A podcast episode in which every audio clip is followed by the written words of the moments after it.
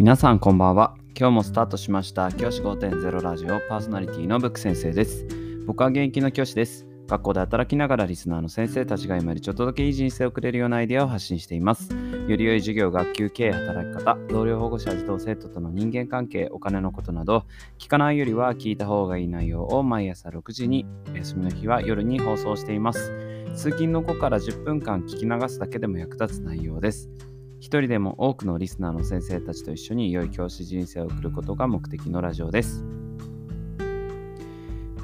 今回のテーマは、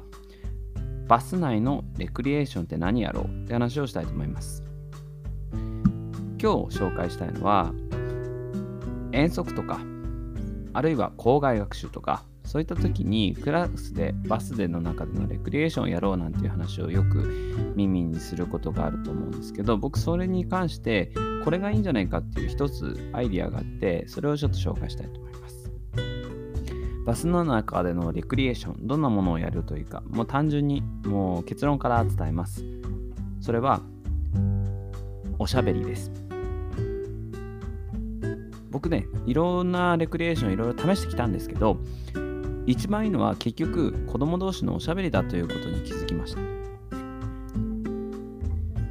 例えば何かクラスの中で、例えばビンゴゲームをやろうとか、例えば何かこうお題を決めてしりとりをやろうとかなんかそういうものを考えると思うんですけど結果的にだ目的は何かっていうと僕クラスの中でのレクリエーションって子どもたち同士のコミュニケーションをするで楽しくいい雰囲気を作ることだと思うんですよねレクリエーションって意味がそういう意味だと思うのでそういうふうに考えた時にじゃあ一番全員にとって楽しい空間を作れるのっておしゃべりなんじゃないかなと思うんです。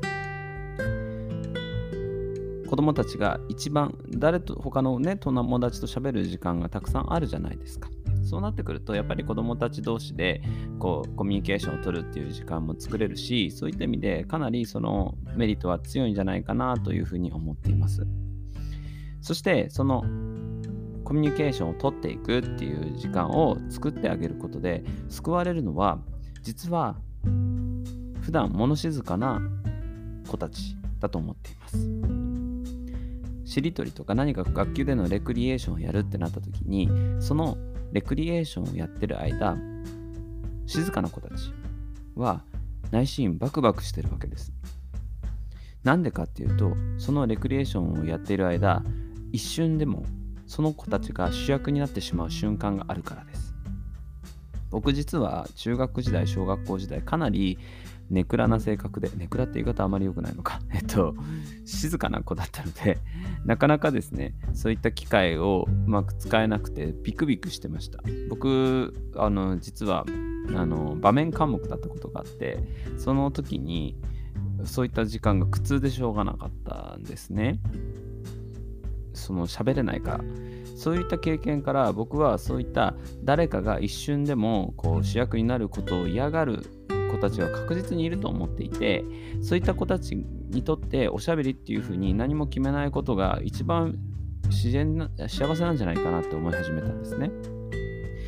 おしゃべりってすれば、喋ればいい。喋りたい人は喋ればいいし、喋らなくていい人は、ちょっとね、横になって、まあちょっとね、目を閉じて、ちょっとゆっくりしたいとか、周りの景色を見たいとか、そのぐらいで済むと思うんですよ。そういうふうに絞ってあげる、そういう選択肢をあげること、逃げ道を作ってあげることってすごく大事なことだというふうに思っています。学校の先生たちの中には、やっぱり小学校、中学校、高校ですごくクラスの人気者で、クラスのリーダーで、いろいろなところで活躍してきた方も多いと思います。そういった方が先生になることも多いと思います。でも、僕みたいに、すごく静かな子だったっていう子からすれば、そういった